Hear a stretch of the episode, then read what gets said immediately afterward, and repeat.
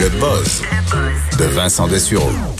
Alors, euh, dans ton buzz euh, aujourd'hui, Vincent, tu nous parles d'une véritable histoire de naufragés. Oui, je suis assez fasciné par cette histoire. Euh, pas si tu as vu ceux qui ont dérivé pendant 32 jours dans l'océan Pacifique. Un J'ai vu le titre. Bon, c'est ça, mais l'histoire est vraiment d'un euh, tragique quand même, même si ça se termine bien pour certains, c'est- c'est certains de ces de ces naufragés. Mais qui était-il au départ? Bon, c'est un groupe le 22 décembre avant Noël dans la province de Bougainville, c'est en Papouasie-Nouvelle-Guinée, un groupe qui décide d'aller fêter Noël sur une autre île qui est l'île Carteret à 100 km de là, prennent un bateau Là, il était pas encore arrivé hier. là. ils étaient pas, en fait, sont, sont pas, euh, non, ils sont pas arrivés, euh, ils sont, étaient pas encore arrivés hier. Parce Euh, qu'une tempête les a déviés de leur route ou parce que le, le- le GPS marchait pas? En fait, leur bateau euh, a chaviré.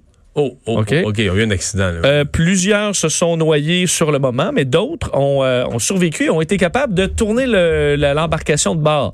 On comprend que c'était pas un immense navire, là, euh, plus une grande chaloupe. Alors, ils ont réussi à retourner le bateau de bord, à embarquer sur le, sur le bateau, mais ça en est suivi 32 jours à euh, flotter comme ça au gré du vent. Parce Parce que là, il que n'y avait plus de rame. il y avait- non, il, y a plus- il avançait plus là.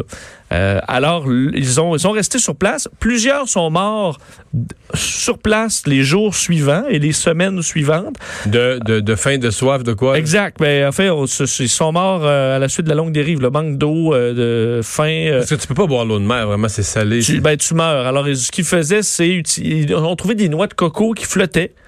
Alors ça, ça leur a donné un peu, euh, un peu d'eau Oh et euh, de la pluie dans certains cas. Mais on s'entend qu'il fallait qu'il pleuve. Alors certains sont morts. Enfin, il y en a plusieurs qui sont à peu près huit, je crois, qui sont morts, dont euh, un couple qui ont laissé leur bébé. Alors les survivants on se sont occupés du bébé qui est mort par la suite. Alors tu imagines l'ambiance euh, pendant 32 Et jours. jetais les morts à l'eau, t'as pas le choix. jetaient les morts à l'eau. On se dit Tu euh, peux pas les garder. euh, effectivement, ils disaient L'odeur, le problème. il n'y avait rien à faire avec les cadavres, alors ils les abandonnaient en mer, s'en sont excusés d'ailleurs.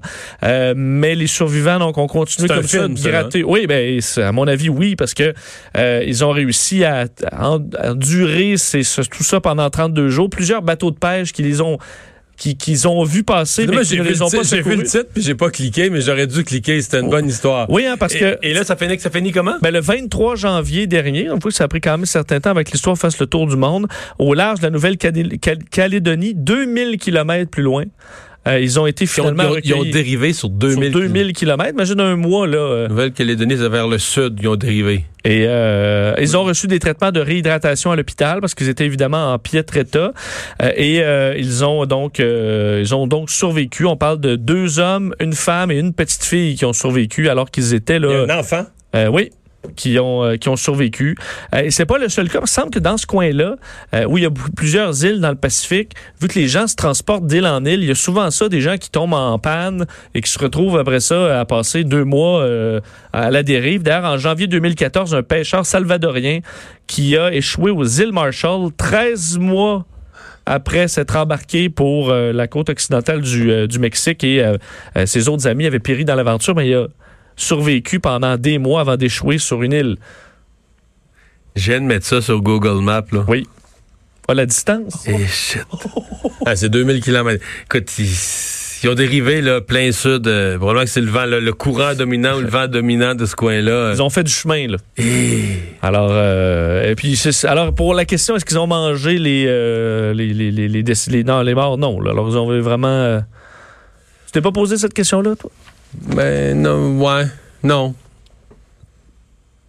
Moi- Moi, oui, mais ils Ah ont pas ouais. mangé. Ils ont envoyés à la mer. Bon.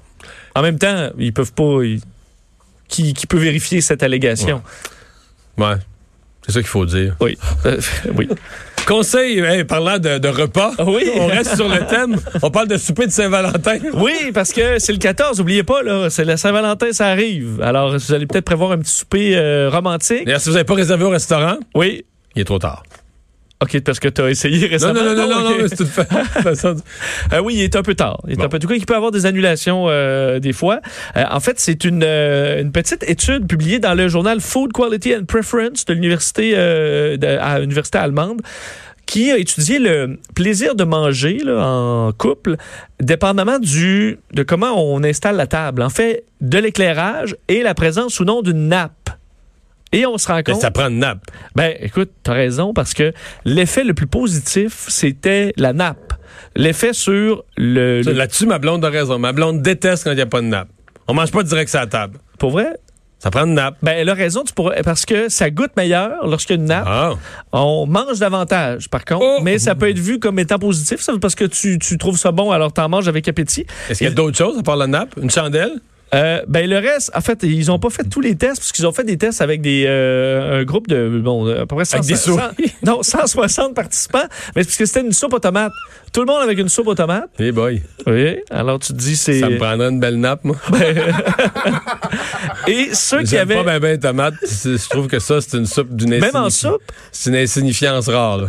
une soupe aux tomates. Ben, Ben, je me souviens, juste anecdote sur la soupe aux tomates, j'ai travaillé dans un hôtel de luxe euh, en Alberta et euh, je devrais livrer souvent des room service et tout ça. Et la soupe coûtait, je pense, c'était au moins 13 dollars. Plus le service aux chambres. Deux soupes, ça c'était 50 pièces.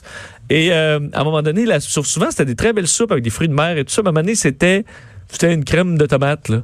Mais je veux dire, je vais livrer ça à des clients. là, deux soupes, 50 dollars. t'étais gêné, t'étais rouge, t'étais rouge comme la soupe. Oui, j'étais rouge. Alors, il m'a demandé, le monsieur, euh, c'est quelle est la soupe? Et j'ai dit, la seule affaire que j'ai trouvée, c'est Tomato Fantasy.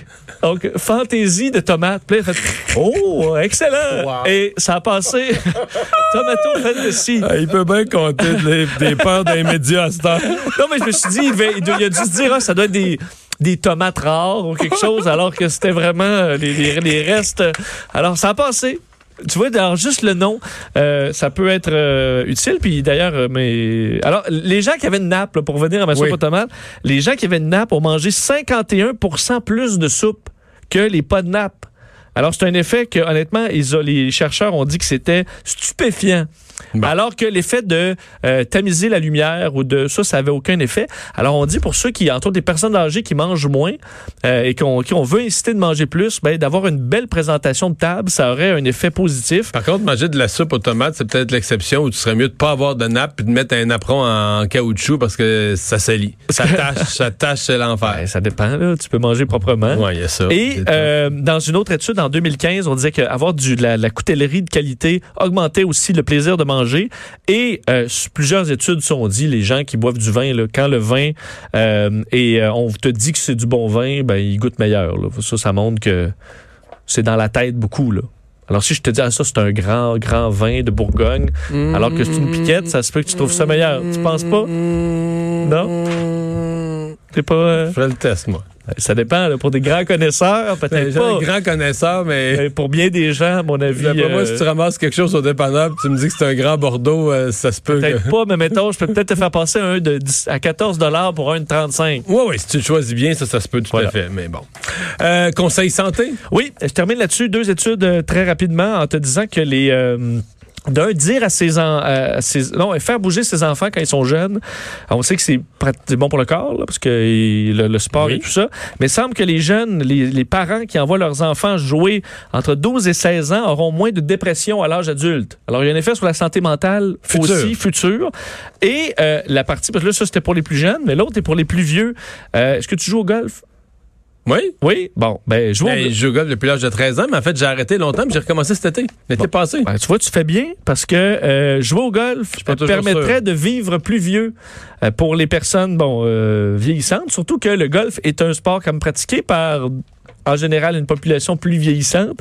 Alors, vu que c'est un rythme lent, ben, les, les gens font ça plus tard. Alors, c'est une, une façon de faire du sport plus vieux et qui permettrait de vivre beaucoup plus longtemps en raison de plein de choses, le plein air, euh, la marche et, et tout ça. Les sacs, Alors, euh, oui, les ça sacs. sort sûrement du méchant. Alors, ça permet d'éviter une, euh, une mort prématurée. Alors, on devrait inciter les gens à jouer au golf.